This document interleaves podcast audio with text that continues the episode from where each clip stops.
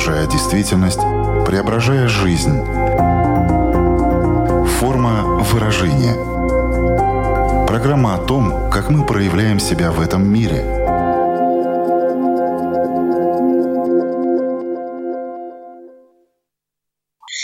Здравствуйте, меня зовут Александра Плотникова. В эфире Латвийского радио 4 программа «Форма выражения». Приветствую вас также, если мы встретились с вами на одной из крупнейших платформ подкастов. Все, что происходит в нашей жизни, оказывает на нее влияние, в том числе меняет каждого из нас, учит чему-то новому, показывает глубину многих вещей и помогает лучше узнать самого себя. Сегодня эксперт будет рассказывать о теме программы не только с профессиональной точки зрения, но и через призму бесценного личного опыта. Это клинический психолог и мама сына, у которого диагностировано расстройство аутистического спектра Наталья Черникова. Здравствуйте. Здравствуйте, Александра. Очень приятно буквально несколько вводных данных для того, чтобы наши слушатели чуть ближе с вами познакомились, но пока что еще только в такой лаконичной форме. У вас двое детей, дочь и сын, все верно? Да. У дочери нет никаких проблем со здоровьем, нет. все в порядке. Сыну угу. 24 года. Угу. О диагнозе вы узнали в его трехлетнем возрасте. Да. Ну и плюс ко всему следует добавить, что уже спустя время к этому диагнозу присоединилось новое испытание под названием рак, которое вы тоже проходите. Да, абсолютно правильно. Но мы сегодня будем концентрироваться больше, конечно же, на аутизме. Как вы отмечаете, что говорить об этом вы можете долго, потому что это ваша страсть, боль, жизнь и неисчерпаемая тема.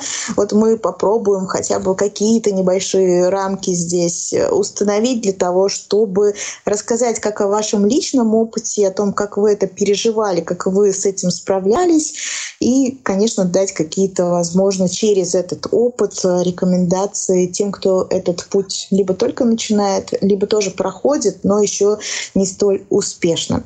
У вас в профиле в Фейсбуке написано «Ищем вместе смыслы и опоры». По сути, именно этому мы сегодня и посвятим нашу программу.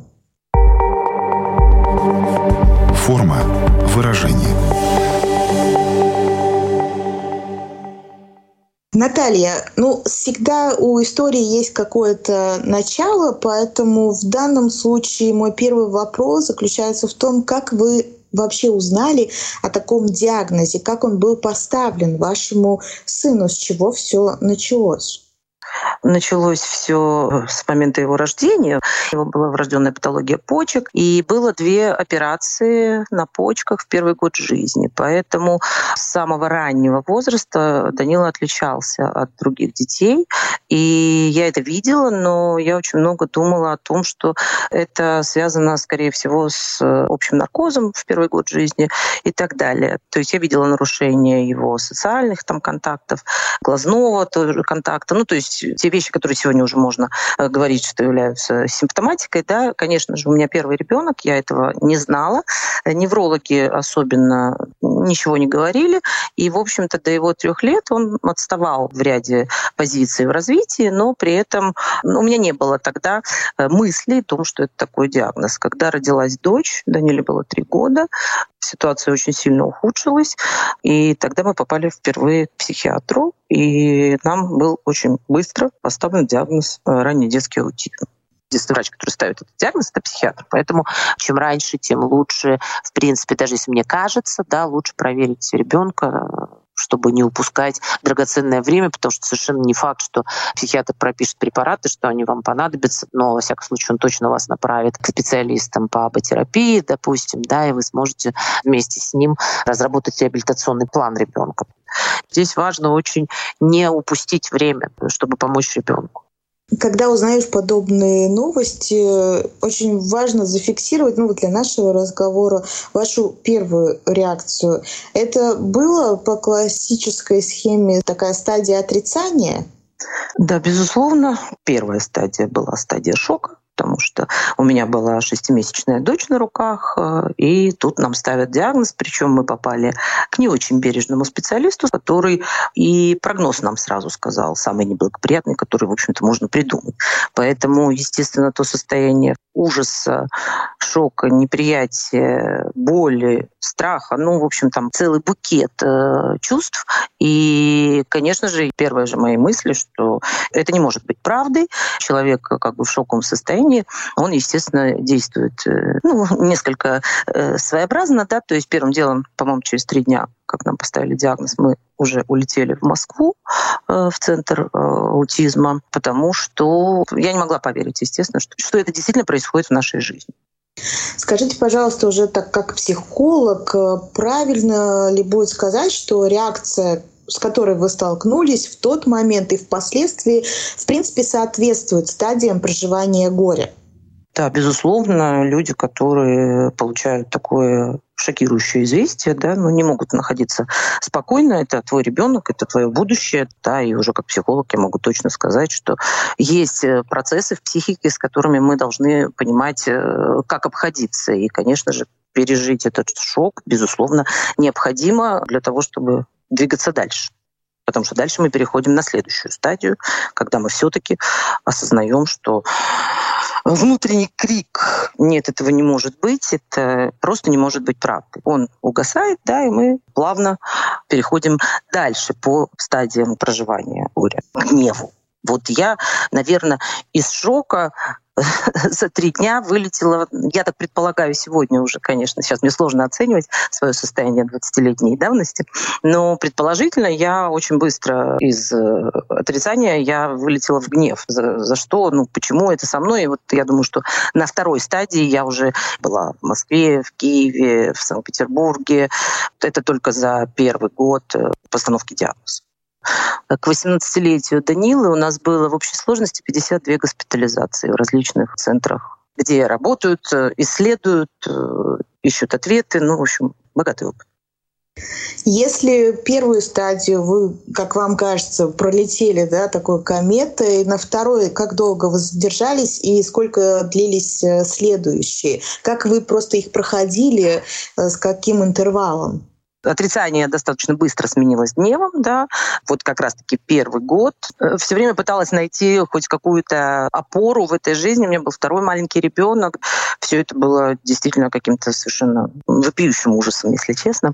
Но дальше оставаться в гневе ты просто физически не можешь, потому что психика человека так устроена. Эти стадии, они тоже не просто так. Исследованы, изучены, потому что это связано, конечно же, с химией нашего мозга, да, и наступает э, следующая стадия.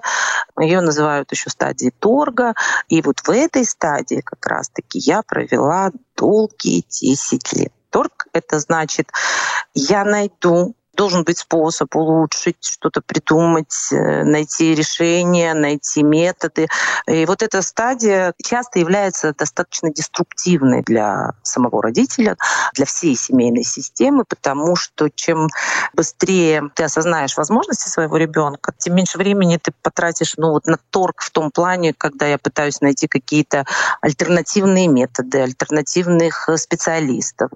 Конечно, сегодня ситуация, на мой взгляд, получше. Мы мы все-таки достаточно много знаем, куда бежать. Вот так 20 лет назад мы вообще не понимали, куда бежать, и проходили все возможные варианты типа спасения Данила от аутизма. Да? То есть от него не надо спасаться, э, его нужно интегрировать в свою жизнь. Да? Но это я сегодня могу так хорошо сказать. А тогда я использовала все методики в процессе, которые за 20 лет возникали, воздействия работы с аутизмом.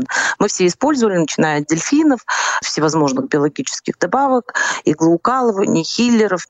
То есть каждый родитель, получающий диагноз своему ребенку, проходит эти стадии. Несомненно, вопрос просто, сколько времени я буду торговаться, чтобы быстрее прийти к последней стадии принятия.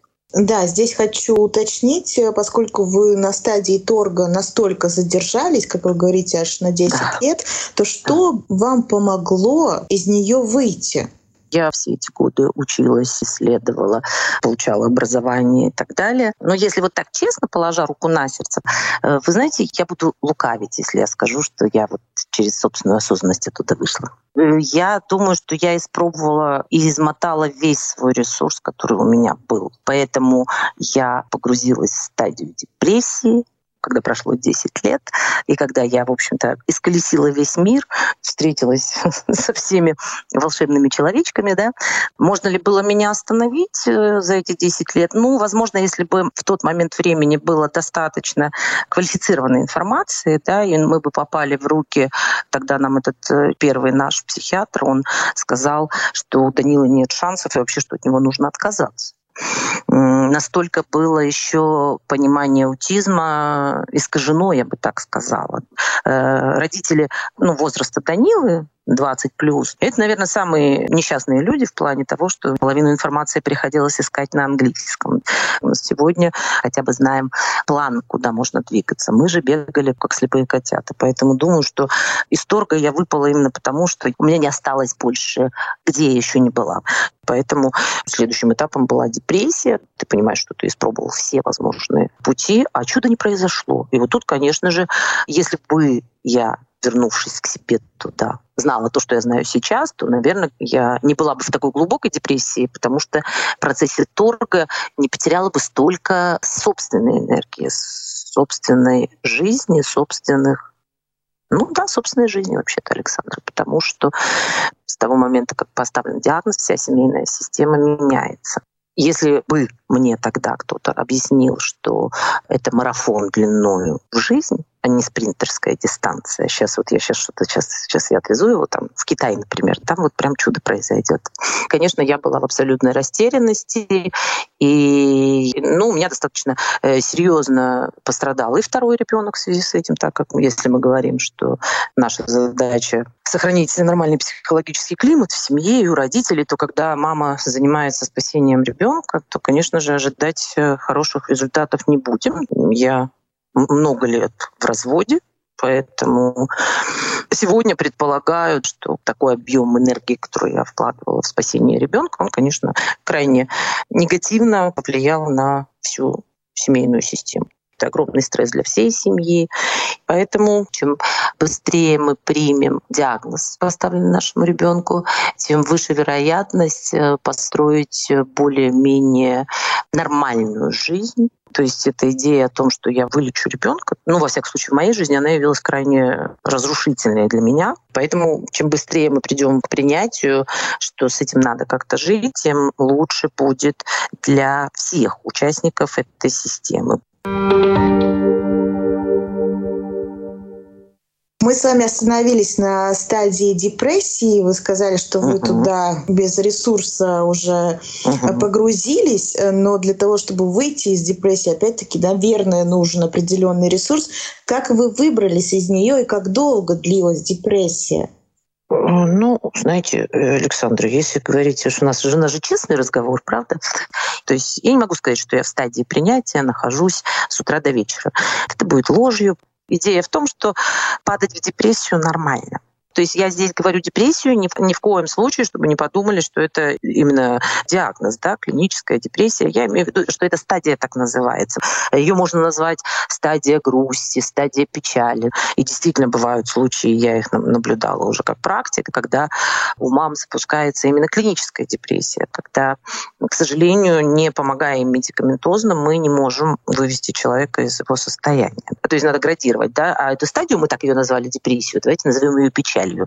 То есть я вот так и топчусь между стадией депрессии и принятия. То есть бывают дни, когда я принимаю, что ничего я не могу изменить, а бывают дни, когда я вот совсем грущу-грущу. У меня бывает очень большая грусть, потому что я понимаю, что ну, у Данила есть очень много ограничений, которые я при всем своем огромном желании я не могу исправить. И помочь ему в этом я тоже не могу. Поэтому сказать, что как вы так ее преодолели, я вам честно скажу, не преодолела.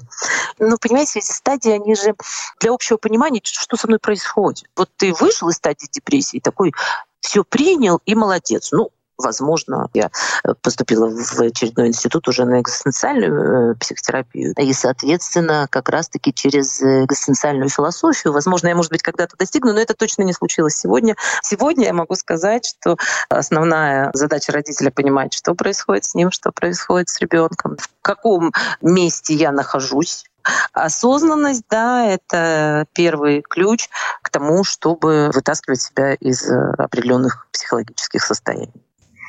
Хорошо, поскольку мы все еще вокруг да около этих стадий ходим, ну, еще раз напомню, что это отрицание, гнев, торг, депрессия и принятие. А на какой стадии зачастую родители обращаются к вам за помощью, за поддержкой. Вот можно это как-то зафиксировать? Это на стадии гнева, на стадии торга или уже все-таки на стадии депрессии?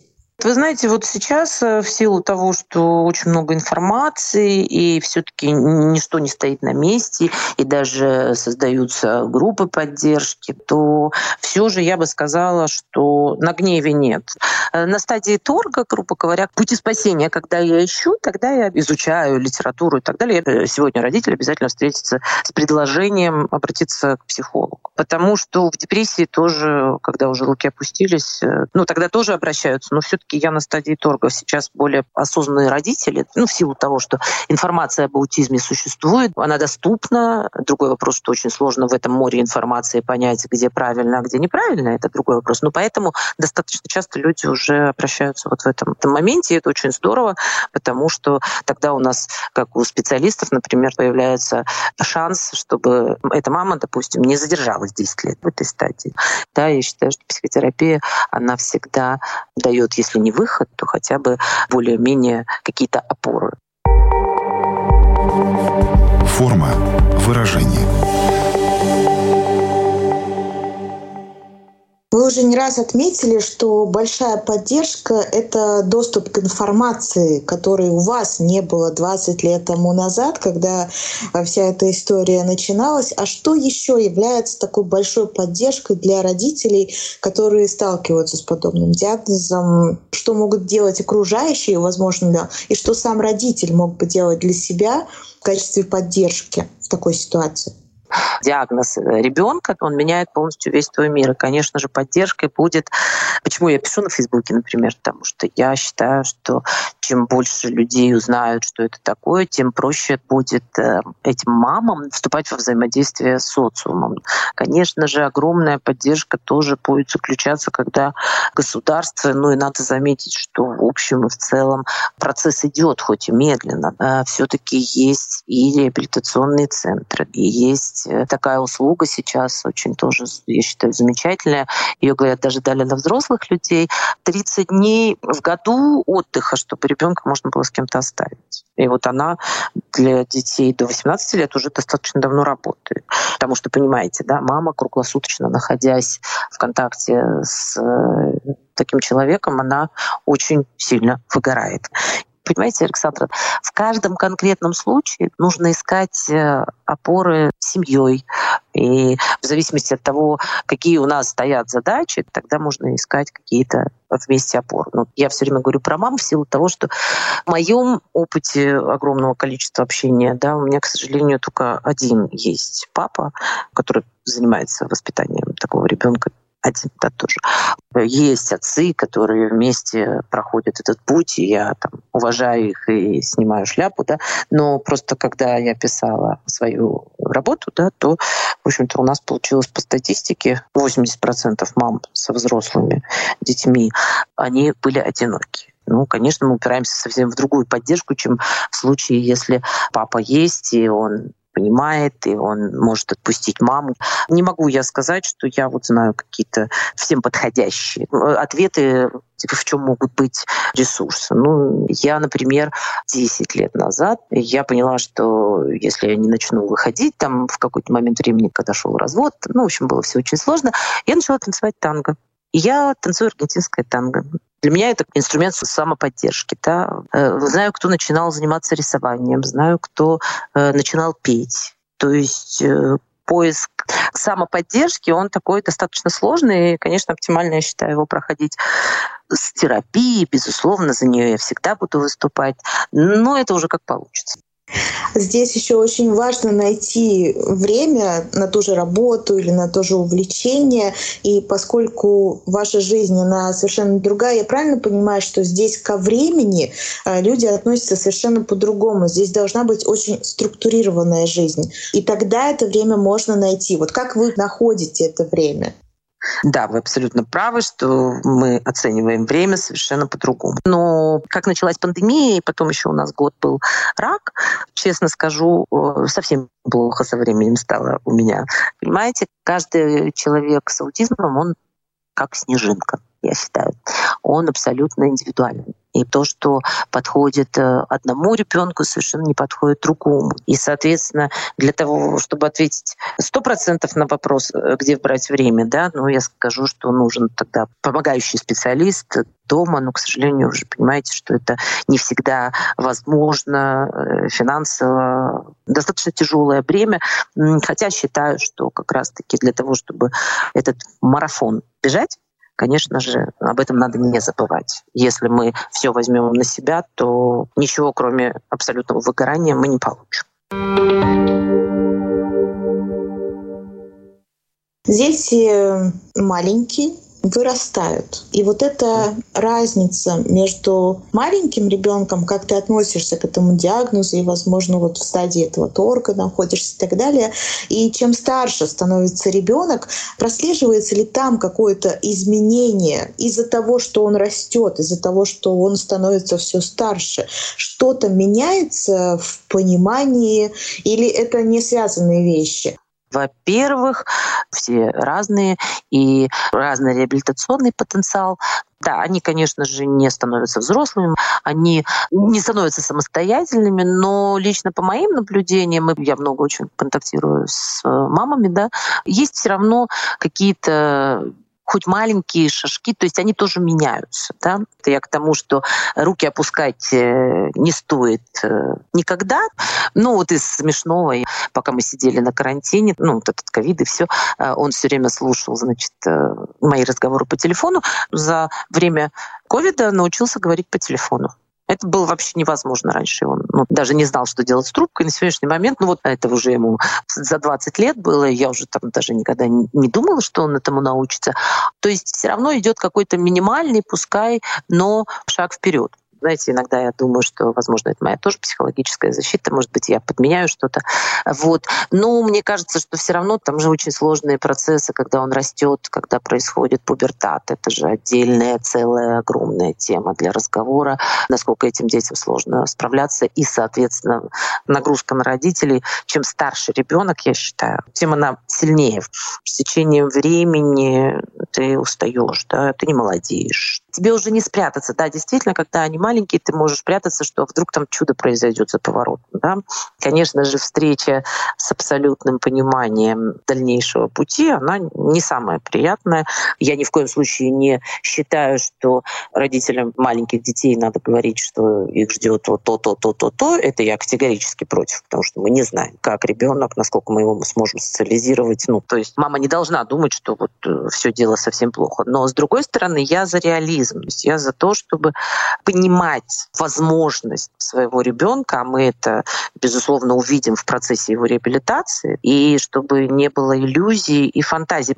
То есть может быть формирование, например, патологических совершенно воспитательных стратегий, когда вот он уже у меня болеет, да, и я тогда уже недооцениваю его возможности. Это я вот про Данилу по поводу телефона, да, что все таки недооценивать их возможности крайне вредно. Опять же, мы знаем, что чем старше становится, тем больше эти негативные стратегии, они ярче проявляются. Это гиперопека, что он ничего не может делать, или там вседозволенность. Потом у нас же, понимаете ли, у родителей тоже никто не отменял экзистенциальные кризисы. Мы не молодеем, и много что меняется внутри нас. И, соответственно, как психолог, что я наблюдаю, чем старше становится ребенок, да, сниженный фон настроения у родителей. Ситуация, когда э, этот ребенок вырастает, она, к сожалению, никаким образом позитивно на родителей не сказывается. Почему так важно участие государства, допустим, да, чтобы были социальные центры, они у нас есть, куда могут взрослые люди с различными проблемами посещать, ну, как, скажем так, детский садик для взрослых. Это очень важно для того, чтобы родитель имел хоть какие-то вообще возможности передохнуть и хоть как-то о себе побеспокоиться, да. Но это, конечно, капля в море, то есть он же все-таки взрослый, его надо готовить к тому, что все мы не вечны. Вообще самая основная проблема раз-таки, когда ребенок маленький, то со стороны, вот, например, государства, да, плюс-минус, я не говорю, что это изумительная поддержка, но, во всяком случае, он может ходить в специализированную школу, да, он может получать там дополнительные занятия и так далее. Когда ему наступает 18 лет, мы упираемся в такую замечательную вещь, что вот взрослые люди с такими проблемами, они как будто бы перестают существовать. Ну это же неправильно. Мы просто должны помнить о том, что родитель живой человек, хронический стресс, которым живет родитель человека с особенностями развития, он с точки зрения психологической, конечно, является очень неблагоприятным фактором. Но я действительно считаю, что нашим родителям без психотерапии вообще очень сложно жить.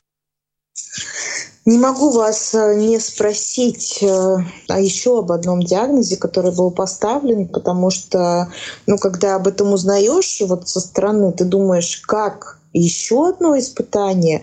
Как mm вы это пережили? Что вообще произошло? Расскажите, пожалуйста, эту историю. И как вы с этим справлялись? Вот 18 ноября будет ровно год, как э, Даниле поставили новый диагноз. Да? Я начинаю очень смеяться, потому что, ну, действительно, вероятность попадания так удачно я тоже не могла представить, если честно. У него не было никаких симптомов, да, но 18 ноября мы получили диагноз лимфома Ходжкина, четвертая стадия, и к середине декабря он умирал. Я так до сих пор заикаюсь, если честно, потому что у меня нет еще стадии принятия, как вы понимаете. Как я справилась, я вам сейчас отвечу сразу я поступила в очередной институт. Экзистенциальная терапия, это философия и так далее. То есть в любой непонятной ситуации иди учись. Но это, конечно, я смеюсь. На самом деле это очень страшный был момент в нашей жизни. Ну, как вы знаете, рак — неизлечимое заболевание. Ты только можешь э, уйти в ремиссию. Так вот, на сегодняшний момент мы э, можем громко, хлопая в ладоши, сказать, что вот здесь и сейчас э, у моего сына ремиссия. При условии, что прогноз, когда ему поставили этот диагноз, ну, естественно, я, я уже была не раз в шоке, поэтому я знаю, куда бежать и что делать. Ну, в плане, я имею в виду психологической. Но я здесь больше смеюсь, Александр, потому что это тоже у меня механизм защиты, кстати, отличный механизм. Да, использование юмора всегда помогает в самых даже грустных ситуациях.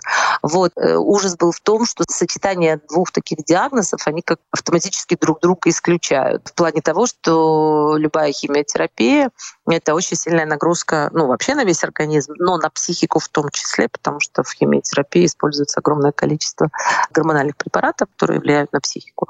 И, соответственно, когда я пришла к нашему психиатру, э, естественно, Данила находится, я вот, наверное, в дороге не сказала, вот по поводу поддержки, я хотела все таки остановиться на том, что вот эта идея очень часто, что не давать вообще никогда препараты да, ребенку и все остальное, она мне очень не нравится, да, потому что аутизм нельзя вылечить, но можно снизить яркость проявления симптомов. А я считаю, что это очень важно именно для существования всей семьи как системы. Вот, и, соответственно, когда нам поставили диагноз э, рак, мы пришли к психиатру, который сказал, да нет, он не может химиотерапию выдержать, у него психика не выдержит.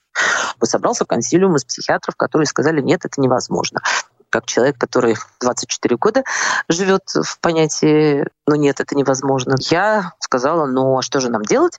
На что консилиум развел руками и сказал, ну не знаем. И к великому нашему счастью нас не хотела брать онколог, боялась, да, это нормально. А к нашему великому счастью нас взяла онколог, которая Данилу спасла, вот так скажем нас, видите, как вот я тоже начала разнервничалась, обратите внимание. Когда я нервничаю, да, у меня выскакивает, несмотря на все мои годы психотерапии, учебы всего остального, я говорю «мы». Вот это тот момент, который очень нужно понимать, что мама и ребенок это отдельные единицы для всех мам детей с такими диагнозами, да, очень свойственно говорить мы. Так вот, э, мы вместе лежали, тут абсолютно правильное использование, потому что он не может лежать один, как недееспособный. И, соответственно, я должна лежать с ним, и это был такой момент, который нам пришлось прояснять. Э, шесть курсов химии. Данила прошел, опять же, вопреки, несмотря. Я не знаю, как это объяснить. Данила справился. Это еще раз говорит о том, что аутизм по-прежнему является некой такой космической загадкой. То есть нету точных ответов на массу вопросов. Да, Данила справился. Как будет дальше, вы понимаете, что не знает никто. Ни один врач ответить на этот вопрос не может. И поэтому моя задача здесь и сейчас — это оно такое забитое уже, это выражение, но вообще вся идея того, что принимать э, каждый день жизни как радость, потому что неизвестно, будет ли следующий, это сейчас новый рубеж в моем развитии, потому что сколько продлится ремиссия, у кого-то она длится 30 лет, у кого-то 3 месяца. В случае рецидива я знаю, куда нам двигаться с Данилой, есть еще методы, ну, то есть есть еще дорога, да, если что.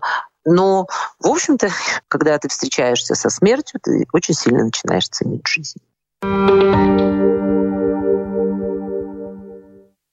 В ходе нашего разговора прозвучало очень много ценных признаний, к которым вы пришли через свой опыт. Но если оглянуться назад, то как вам кажется, что самое ценное, что вы приобрели, что вы поняли, что вы узнали, что все эти истории, которые происходили в вашей жизни, хотели вам донести, чем мы можем сейчас поделиться с другими? ну, мое сегодняшнее убеждение. Не знаю, приходят ли к этому все. Я делюсь только личными переживаниями. Я считаю, что приход этого ребенка в мою жизнь трансформировал меня полностью. Так как я в процессе жизни обучения, помимо психологического я увлекаюсь философскими течениями. Мы много времени с Данилой в стадии торга да, проводили в разных таких интересных местах. Я познакомилась с огромным количеством людей. В моей жизни есть йога, духовные практики. Я не могу сказать, чему нас научить они приходят, но то, что они трансформируют всех, кто рядом, это факт.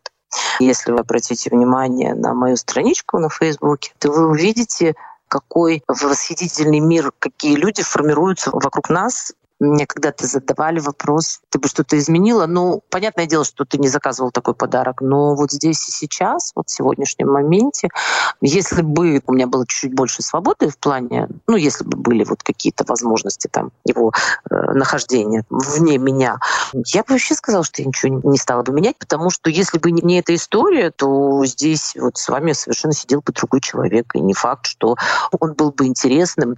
Поэтому для меня его диагноз — это путь, который ну, нам нужно с ним вместе пройти. Но для этого, конечно, мне потребовалось очень много лет и очень много знаний для того, чтобы принимать это так, как я принимаю. Рядом со мной сегодня только люди, которые принимают диагноз моего сына, которые такие вот светлые, да, других не осталось. То есть мы же в процессе теряем огромное количество людей, люди, которые не принимали все эти вещи, они уходят. Ты встречаешься с жутким прямо одиночеством. И вот эти все вещи, они, ну, на мой взгляд, э, они очень сильно трансформируют человека. Хорошо это или плохо, не знаю, Александра. Знаю только, что приход такого ребенка, безусловно, меняет всю систему всей семьи. Я общаюсь же очень много с мамами, да. Это люди, которые намного глубже чувствуют часто какие-то моменты проживания, знаете, радости каждого момента. Ты этому всему должен учиться, конечно. Но вот они такие вот своеобразные учителя. Что ж, резюмируя все то, что мы сегодня обсуждали, я бы со своей стороны хотела выделить следующее. Вы отметили, что все дети индивидуальны, у каждого своя история, соответственно, и всем родителям тоже нужно искать какие-то свои индивидуальные э, способы получения ресурсов, э, способы uh-huh. нахождения какого-то личного времени. И, конечно, очень важно как можно быстрее понять и принять, что аутизм не лечится, и как э, можно меньше времени провести на стадии торга. Что бы вам еще вот ко всему этому хотелось бы добавить, чтобы напомнить э, еще раз, вот просто обратить э, внимание тех, кто нас слушал, что обязательно важно вынести из этого разговора? Основная, вообще-то, я считаю, мысль, что несмотря ни на что, да, надо верить в возможности своего ребенка, принимать его несовершенство в какой-то степени и строить свою жизнь исходя из общей динамики вашего существования. Не забывая о том, что мама такой же отдельный человек, как и этот ребенок, и, соответственно, мама должна помнить, что ее психологическое здоровье, ее состояние, эти дети очень чувствительные, и, соответственно, состояние мамы они могут улавливать, естественно, на невербальном уровне. И чем более устойчиво чувствует себя мама, тем лучше будет идти путь реабилитации ребенка. Главное, что я хотела бы сказать, но опять же, девочки, да, неважно, мамы все-таки чаще э, ВКонтакте, да, не забывайте о том, что помимо этого ребенка у вас есть либо другие дети, у вас есть муж, у вас есть работа, у вас есть вы. Да, диагноз это очень грустно, но при этом жизнь продолжается, и очень хочется, чтобы каждая мама могла ее прожить максимально, что называется, счастливо рядом с таким диагнозом. С нами сегодня была мама, психолог, который танцует танго, Наталья Черникова. Большое вам спасибо за то, что вы были так честны и откровенны сегодня. Вам спасибо. Рада делиться, что называется, своим опытом. Да, это очень ценный опыт, и большое спасибо, что вы им поделились, потому что порой это может сыграть даже большую какую-то роль, чем какие-то теоретические рассказы о чем-то. Поэтому я очень надеюсь, что эта программа была полезна и она найдет своего адресата. Ну и также помните о том, что вы можете помочь себе в какой бы то ни было ситуации, в том числе обратившись за поддержкой специалиста. Я, Александра Плотникова, прощаюсь с вами. Мы услышимся ровно через неделю на радиоволнах или на крупнейших платформах подкастов. Выбирайте место встречи, я буду вас ждать. Пока-пока. Отражая время, изображая действительность, преображая жизнь Форма выражения. Программа о том, как мы проявляем себя в этом мире –